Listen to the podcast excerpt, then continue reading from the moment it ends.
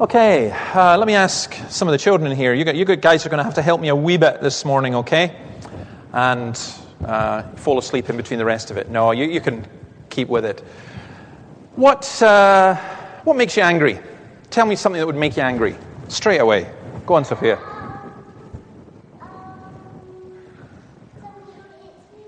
Someone who hates you. Okay, that makes you angry. Yeah, it makes me angry. Elsa. Someone teases you. That makes you angry. I'll have to be really careful. Catherine. Your brother, okay? Yeah, I can see that one. Who we got here? Okay? When James annoys you, annoys you by wearing a really colorful shirt. No, Lucas. What makes you angry?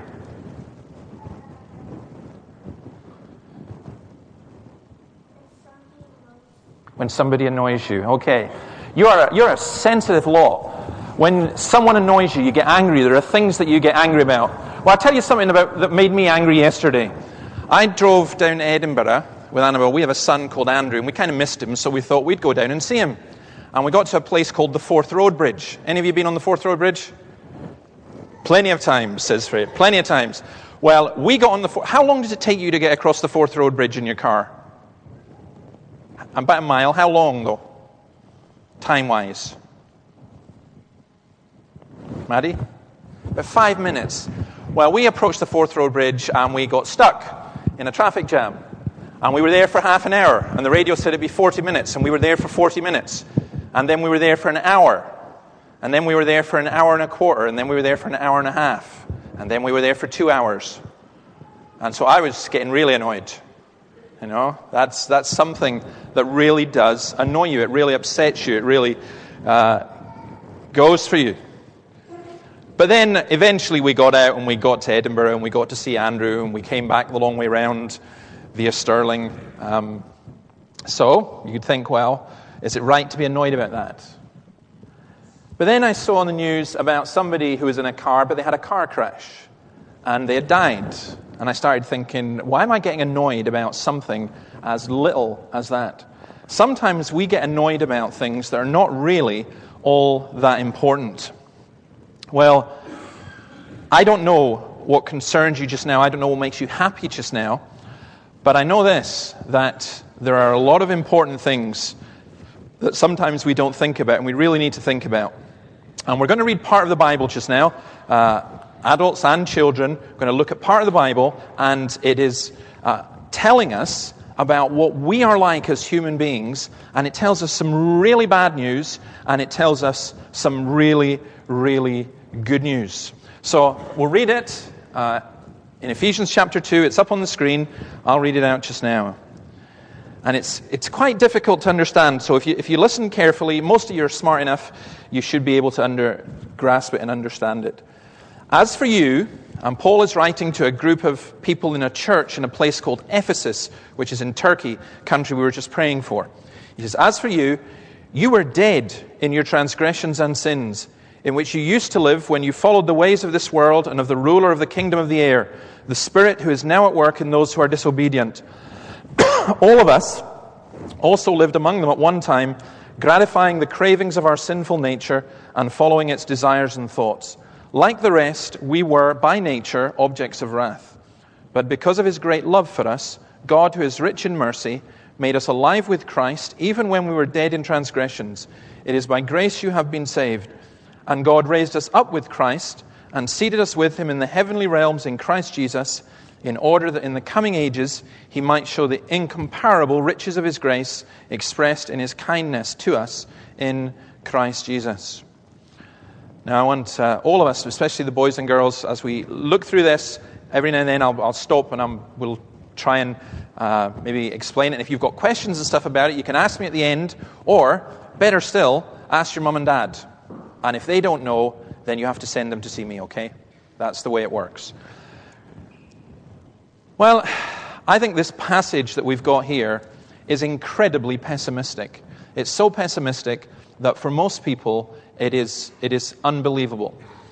It is also incredibly optimistic, and it's so optimistic that, again, for most people, it is unbelievable. It's part of Paul's prayer. Paul in Ephesians 1 has been issuing this prayer, and it's unfortunate, really, that the, when the Bible was drawn up, it wasn't drawn up in chapters. And when the chapter numbers are put there, they're there really just to help us find the text. But when the chapter numbers are put there, we think this is a new uh, thought, a new beginning. And in Ephesians 1 and 2, the, the gap between, it's not a new thought. He's just been in Ephesians 1 talking about the power of God. And he now goes on to say, but you've experienced that power and you need that power. There's not a disconnect between chapter 1 and chapter 2.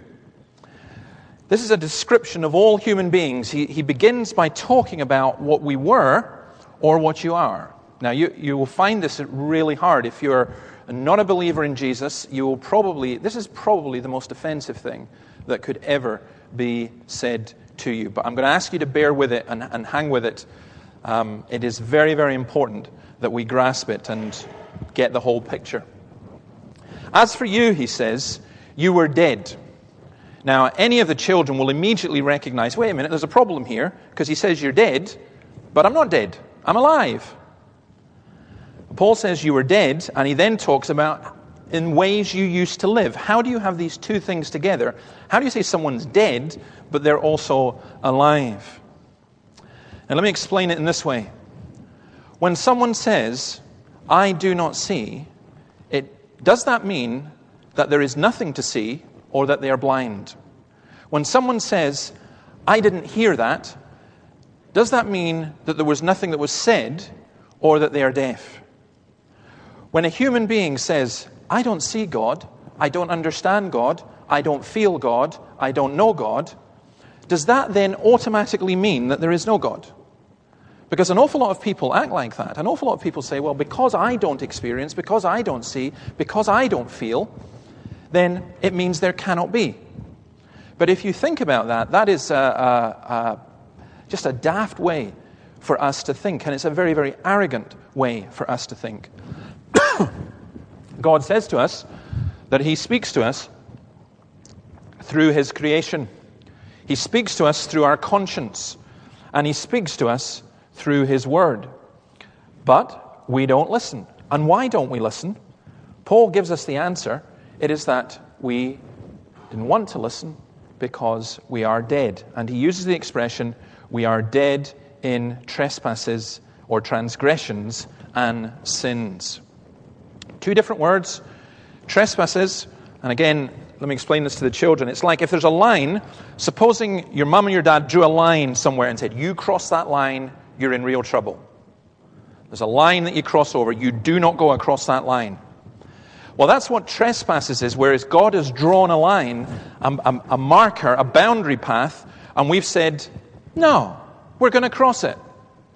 Sin, it's a different word, and it carries this idea of missing the mark. And again, boys and girls, when you go to school and you get a test, then the teacher will ask you to do certain things, or you'll, you'll get maybe in, later on when you get an exam, you've got to get 50% right. And if you get 40% right, you've missed the mark and you've failed. It's the idea of falling short of the standard. And what the Bible is teaching all of us is that there are sins of what we call omission and commission. Omission is when we don't do something good that we're supposed to do. And commission is when we do something bad that we're not supposed to do. Before God, we are both rebels and failures. Isaiah 59, verse 2. But your iniquities have separated you from your God, your sins have hidden his face from you, so that he will not hear. How does that make us dead, though?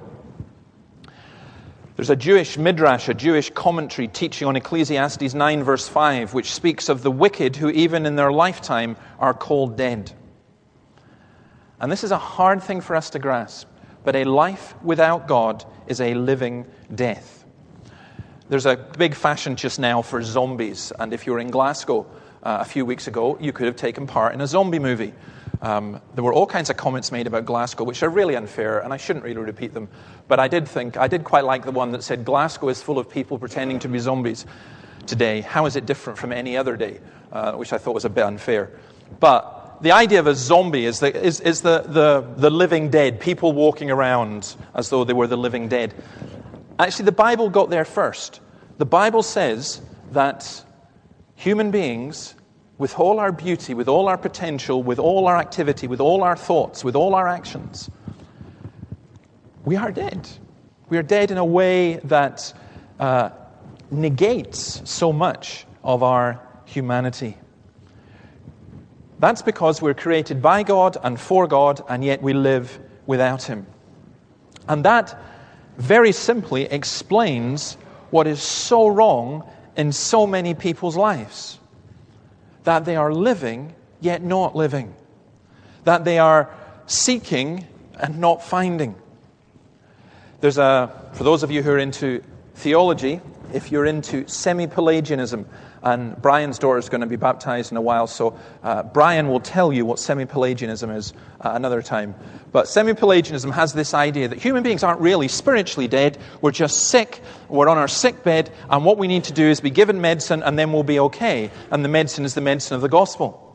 And actually, most Christians are semi Pelagians in that sense.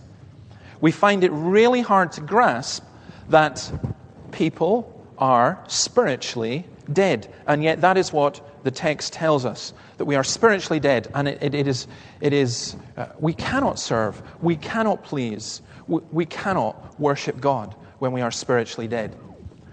One of the consequences of that is that we're trapped. Verse 2 which you used to live when you followed the ways of this world and of the ruler of the kingdom of the air, the spirit who's now at work in those who are disobedient. We walked, we followed. Walk is the way of life. We walked with the crowd, but we did not walk with Jesus. Spiritual deadness doesn't mean that we don't have a will, we do, but it does mean that what we will is wrong. We lived as we wanted, but then why did we live like that? And there are two reasons given. One is following the course of this world, the age of evil and darkness. The world here is human society governed without God human society, a social value system without God. John Stott puts it beautifully. He says it's secular, repudiating God, it's amoral, repudiating absolutes, and it's materialistic, glorifying the consumer market. We live in a world which is full of racism and hatred and poverty and hunger, where people do not think for themselves very often, but live in a pop culture where others do the thinking for them. It's a cultural bondage. 2 Corinthians 4, verse 4. The God of this age has blinded the minds of unbelievers so that they cannot see the light of the gospel of the glory of Christ, who is the image of God. Now, all you have to do is go home, get a newspaper, and uh, just open it up, and you can go through and you can see the examples of the darkness. I think it's Kendrick's song, Great is the Darkness that covers the earth. And today, there are men and women and children who are in Sirte in uh, Libya who are fighting and dying. Today, there's a prison, a report came out about the most violent uh, prison in Scotland is the women's prison, Cornton Vale. 489 assaults in that prison uh, last year. I visited Cornton Vale a couple of years ago, and it is one of the most depressing and oppressive places that you can ever be in. We live in a culture which is greatly confused about what marriage is, which seeks to undermine the institution of marriage, one of the greatest gifts that God has given us. We live in a culture where people don't know who they are, they don't really know what their purpose in life is. It's a great darkness. Niall Ferguson, in uh, his book History's Age of Hatred, says this no matter how complex the administrative structure we study, we should not lose sight of the basic instincts buried with even the most civilized of men. The Bible is telling us that there is a darkness, and it's a darkness that is within. Joseph Conrad's Heart of Darkness, out of which that novel, the film Apocalypse Now, was made, has uh, its main character towards the end, and Marlon Brando does this so well, just talking about the horror the darkness, the darkness. And there is that. There is an oppressiveness and a darkness over and within humanity. Again, let me ask the children who is um, Jesus' number one enemy? What's he called? Hmm. Maddie. Satan, correct. Satan or the devil. And because of that, he's our number one enemy as well. And what this verse tells us, here's I got another name for him, the ruler of the kingdom of the air. That's just talking about Satan, not as though he's floating up in the air, but it's using this idea of, of, of the devil having this kind of really oppressive atmosphere.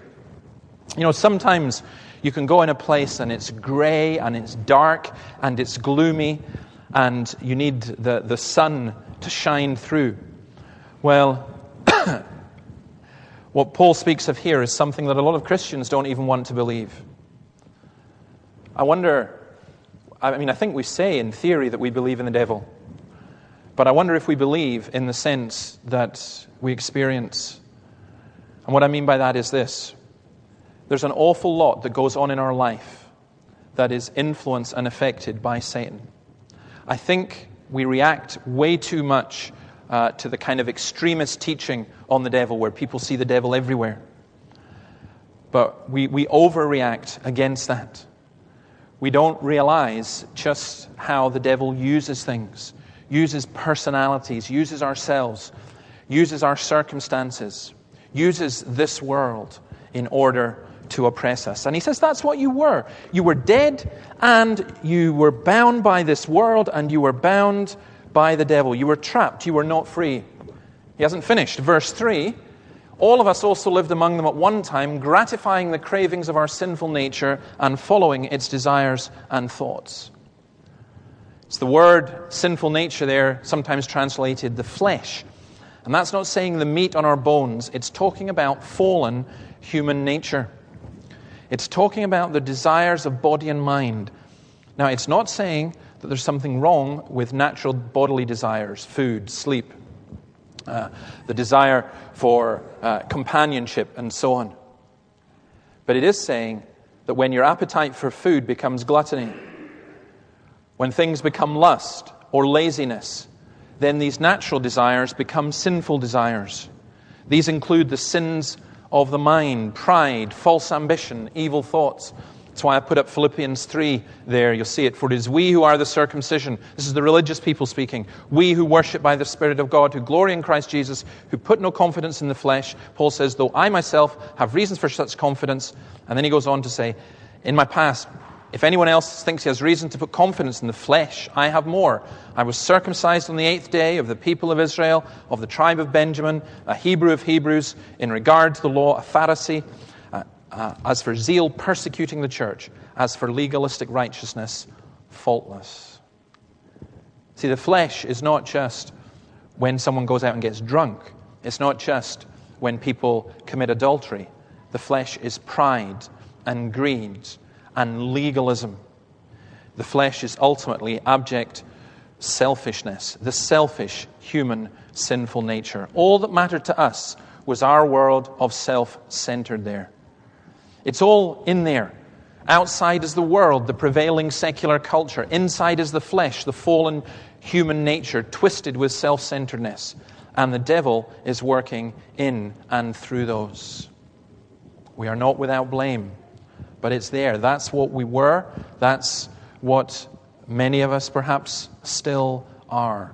It is uh, a difficult teaching about human nature, and it's not over verse 3 like the rest, we were by nature objects of wrath. Wrath is a, word for anger, and here it's for God's just anger. So contrary to what our society says. We are taught that people are born into this world in a state of innocence, with no bias towards either good or evil. But if that were the case, where is the human society where there is no evil? There isn't one. We are not born neutral, we are born fallen. We are born opposed to God. We are children of wrath. Wrath is anger in actions. God anger is pure and holy. Now, again, let me say to the boys and girls when we talk about God's anger, it's not the kind of anger that you have when you get in a temper. And it's not even the kind of anger that your mum or dad may have when they get in a temper because your mum and dad are sinners too. I, uh, when I get angry, a lot of the time, it's not like God's anger. But God's anger is always good in a strange way. It's always good, it's always pure, and it's always deserved.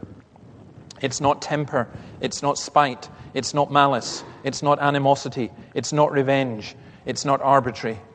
It is God's personal, righteous, constant hostility to evil. He will not compromise with it, He will not give in to it. He will not give in to evil. Now, we should be grateful for this and thank God for it, because to have a world without a God like that would be a world where there is no justice and there would be peace, but not in reality. By nature, it says, we are objects of wrath. Romans 5, verse 12 to 14.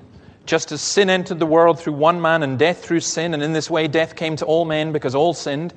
For before the law was given, sin was in the world, but sin is not taken into account when there is no law. Nevertheless, death reigned from the time of Adam to the time of Moses, even over those who did not sin by breaking a command, as did Adam, who is a pattern of the one to come. Now, what's really important about this is that virtually every part of our culture and society, and many religious people as well, will say this. They talk about faith in human nature. I have faith in human nature, they say. It is a blind faith, it is not a rational faith. And the reason for this is because what they believe doesn't work. People talk about faith in human nature, saying at heart we are good, and all we need to do is bring out the good within people. But human beings are not naturally good. And until you recognize that, you won't look for the solution.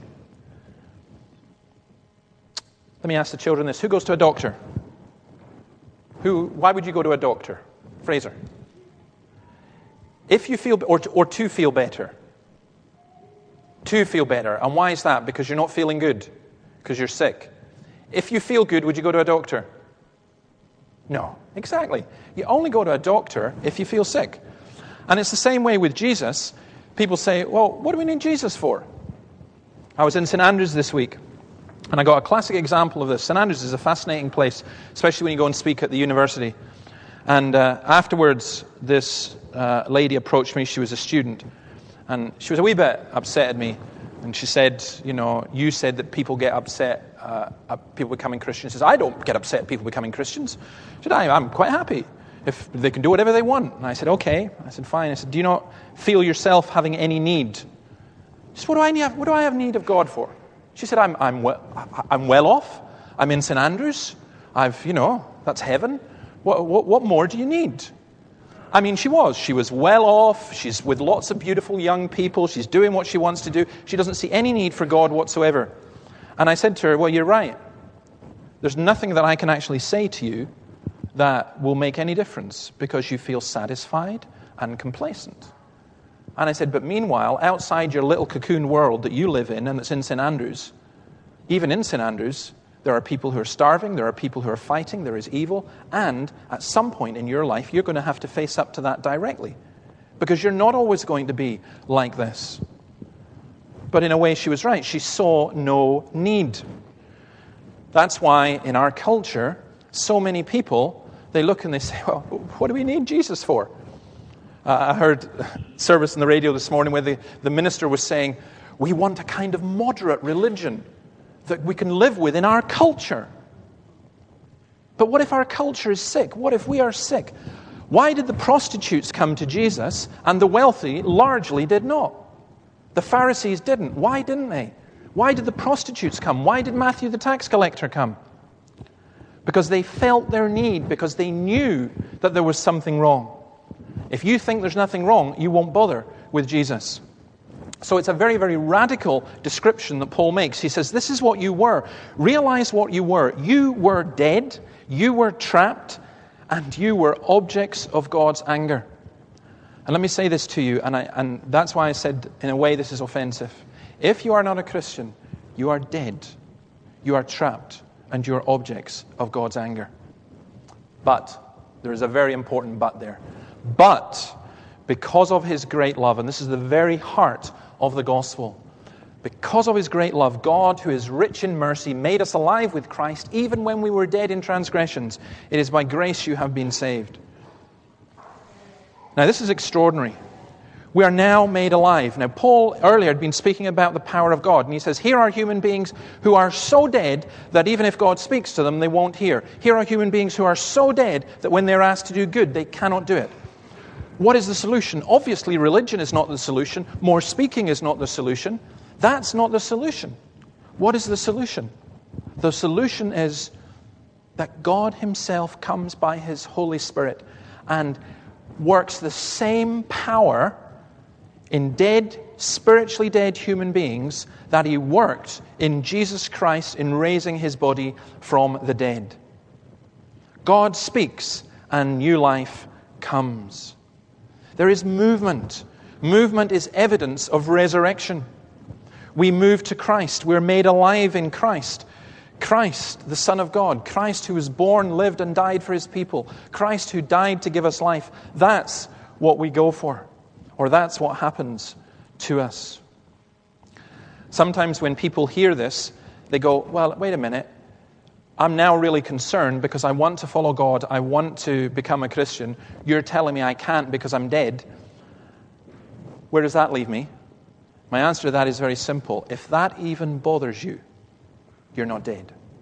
Because it's an indication that God's Holy Spirit is at work in your life. Because I'll tell you right now, even, I suspect there's even some of you here that as I'm saying this, your minds are on 101 other things. This just washes over you. It has no, it has no impact upon you at all. And there are many other people, if I go out and I could, I could fall on my knees and plead with them and weep and cry with them, and all they would think is, You're mad. They, they, it doesn't matter if you don't grasp and you don't see. But I know this the minute that someone starts thinking, Hang on, what if it's a sign of, of, of God's Spirit being at work. It is God who initiates in that, it is God who raises to life. I remember sometimes in my darkest moments spiritually, and there are most of us have periods when we get discouraged, when we get depressed, and when we doubt. That uh, I, I remember one time going through something like that and then thinking, do you know, if I wasn't a Christian, why would I be bothered? Why would it affect me? It's because I want to belong to Jesus that this really does bother me, that this really does affect me. Why would you be depressed and discouraged about not knowing a God who you thought wasn't there? That doesn't make any sense. And that's why Paul talks about this wonderful thing when the Holy Spirit comes and the things of God begin to become alive for us. And he says, We're saved. Verse 5 It is by grace you have been saved. It's a great term. You're in the darkness, you're trapped, you're under God's wrath, and you are saved from all of that. You're not given a chance, you're not partially saved, but you are completely saved from all of that. And he uses another expression, a wonderful expression in verse 6. You're raised. God raised us up with Christ and seated us with him in the heavenly realms in Christ Jesus. Let me ask the boys and girls where's Jesus just now? Up in heaven. Correct answer. He is up in heaven. And by his Holy Spirit, he can be present with us as well. It's an amazing thing. But he is up in heaven. You know what this verse says? It says, We're raised with him as well. But I'm not up in heaven just now. But because he sends his Holy Spirit and because of what Jesus has done, then there's that sense in which that has already happened. Christ's resurrection is ours, Christ's ascension is ours, we are seated with Christ, we are there with Christ, we are in Christ, we belong to Christ. We are on the inside with immediate access to the throne. We have gone from being spiritually dead, not even being able to hear the voice of God, to being able to go right into the very heart of heaven. And when we pray, we are talking to the God of the whole universe. We are alive in Christ. There's an extraordinary film, Italian film, um, A Beautiful Life. It really is just a, a, a, an incredible film about uh, the Holocaust, actually, and it's a, it's a comedy, and yet it's not a comedy. It's a bittersweet comedy. And when I first heard of it, I thought, nah, that, that'll never work. Um, how can you have something that's got humor and it's to do with something so serious as the Holocaust? But it works extraordinarily well. It's a beautiful, beautiful film. And um, in part of that film, in one of the, in, in one of the most difficult of circumstances, one of the heroes of the film kind of says this I feel so alive.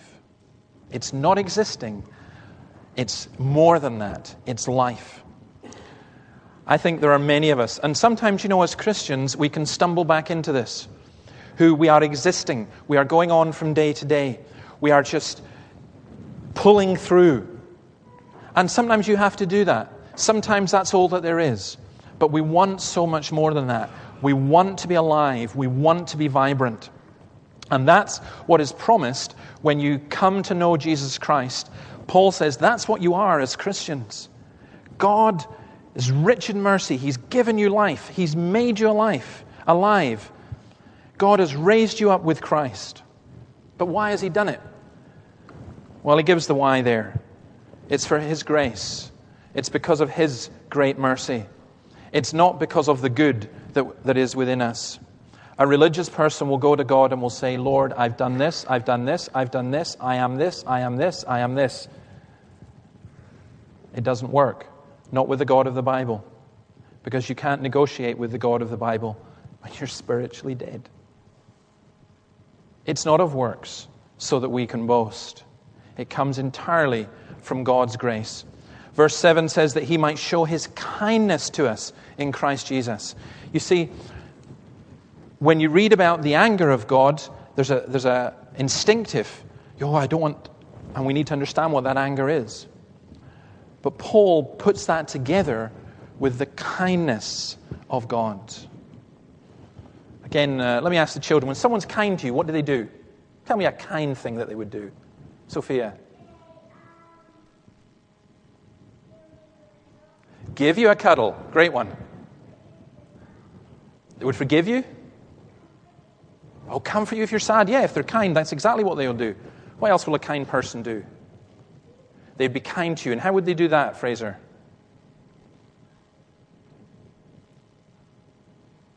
Like if your dad's going to be kind to you, what would he do to be kind to you? Give you sweets. Absolutely. That's exactly what he would do. Do you know, you guys, you've got this absolutely right. The kindness of God, it's in, in the Bible, it's a very, very deep and a very profound word. And I'm not trying to be trite when I says, yes, it is like God giving you a cuddle. And yes, it is God, uh, in a sense, giving you sweets, but giving you things that make your life pleasant and encourage you. And yes, it's, it's God showing something. We, we, we, we don't deserve this. It's just this incredible kindness. You see, if you have a religion which says, well, I can do this, this, and this, and therefore God will give me this, this, and this, you never have a kind God. You always have a slot machine God who's giving you just does things in response to who you are. But if you accept what the Bible is teaching here, then the God and Father of our Lord Jesus Christ is an immensely kind God. And He does this that He might show His grace and kindness to us in Christ Jesus. And He does this, it says in verse 7, the incomparable riches of His grace expressed in His kindness to us in Christ Jesus. There is a, an expression that might be used. It's a horrible expression that can be used of somebody. Oh, he's no oil painting. Well, you don't really want to hear that about yourself. Um, a painting shows a great deal about the artist. Actually, when it comes to us, we can talk about being an, an, an oil painting because God is the greatest artist of all, and we are his art exhibits. Um, I think it's on, is it that wall, Steve, that your stuff is? That's Steve's latest art, and it tells you a great deal about Steve. Go and have a look at the empty suitcase. Well, it's not an empty suitcase. He will explain it to you. But it tells you a lot about the artist. When you look at them, the other ones on that side are from different people. Here's an extraordinary thing God saves you as a Christian so that he can show to the angels and he can show to the world how kind and gracious he is. That's an extraordinary thing. When God wants to show his kindness, he saves people. How does he do it? We'll look next week at the another reason why about we're created to do good works. How does God save?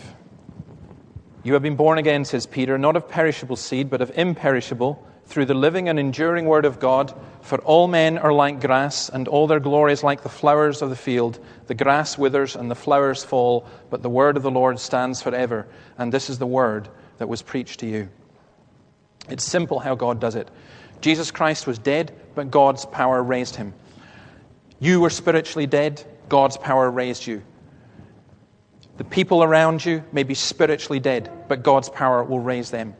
If you, you may think, my colleagues in my office, my family, you know, a lot of Christians believe that God works tremendous miracles in China, or God worked tremendous miracles in the past, or we keep hearing about other places where God works miracles, and we say, but here, no. Why not? Why not your son? Why not your daughter? Why not your parents? Why not your friends? Why not your family? Why not your workmates? Ah, but they're, they, they're not interested. They're, yes, they're dead. Of course, they're not interested. But don't you believe in the Holy Spirit? Don't you believe that that's what the gospel is? You are dead, but Jesus Christ raises them. They begin to wake up, and He does it through His Word. You have been born again, not of perishable seed, but of imperishable, through the living and enduring Word of God. It's a bit like um, you've got some ground that's pretty dead, and then someone puts some seed in it. And that seed somehow just begins to show life and it begins to develop and it grows into a wonderful plant. Every time we proclaim God's word, God, Holy, Holy Spirit takes that word and ensures that the seed of His word will never return to Him empty. That's the kindness and the greatness of God. And that really is the gospel. The gospel is that we're in a far worse condition than we imagine we possibly could be. And until we grasp that, we're really going to struggle. But the gospel is also that we are far more loved than we ever imagined that we could be. And that God, in His power, regenerates and recreates. So, if you are not a Christian and you're here and you're hearing this, and it's beginning to connect in your head and you're thinking, wait a minute, is this true? Does this make sense? Then I ask just simply that you pray that God would grant you His Holy Spirit. Jesus makes a very simple promise. He said, If you're, you, though you are evil, know how to give good gifts to your children, how much more will your Father in heaven give the Holy Spirit to those who ask Him? That is in God's will. If you are a Christian, then, and you're really battered and struggling with so many different things, Maybe one of the things you need to do is refocus in how you think, get your theology right, grasp that, of course, human beings are going to behave like this because there's this spiritual deadness, this oppression. But we don't give up, and we don't give in because Jesus Christ was raised from the dead, and Jesus Christ is Lord, and the Holy Spirit continues to work. Let's pray. Lord, thank you for your word. We pray you would bless it to us. We ask that we would know the renewing power of your Holy Spirit. Lord, we have nothing. All our clever arguments, all our good deeds, all our acts of righteousness, they're just like filthy rags in comparison with what is needed. We can put sticking plaster on. What we cannot do is create a new heart. But you can, and we pray that you would do so amongst us all here, that you would renew and revive, and amongst all those whom we meet and all those whom we love. O oh Lord, may your Holy Spirit, we plead with you, may your Holy Spirit regenerate, grant new birth, grant new life, for we ask it in your name. Amen. You've been listening to a sermon from St. Peter's Free Church in Dundee, the historic church of Robert Murray M'Cheyne. For more sermon content, please visit our website at stpeters-dundee.org.uk. That's www.stpeters-dundee.org.uk. For information and training on persuasive evangelism and how to share your faith biblically, as well as Christian commentary on the latest current affairs in Scotland, please visit the website of Solas, the Centre for Public Christianity, at solas-cpc.org. Once again, that's www.solas-cpc.org. Thanks for listening. Thank you.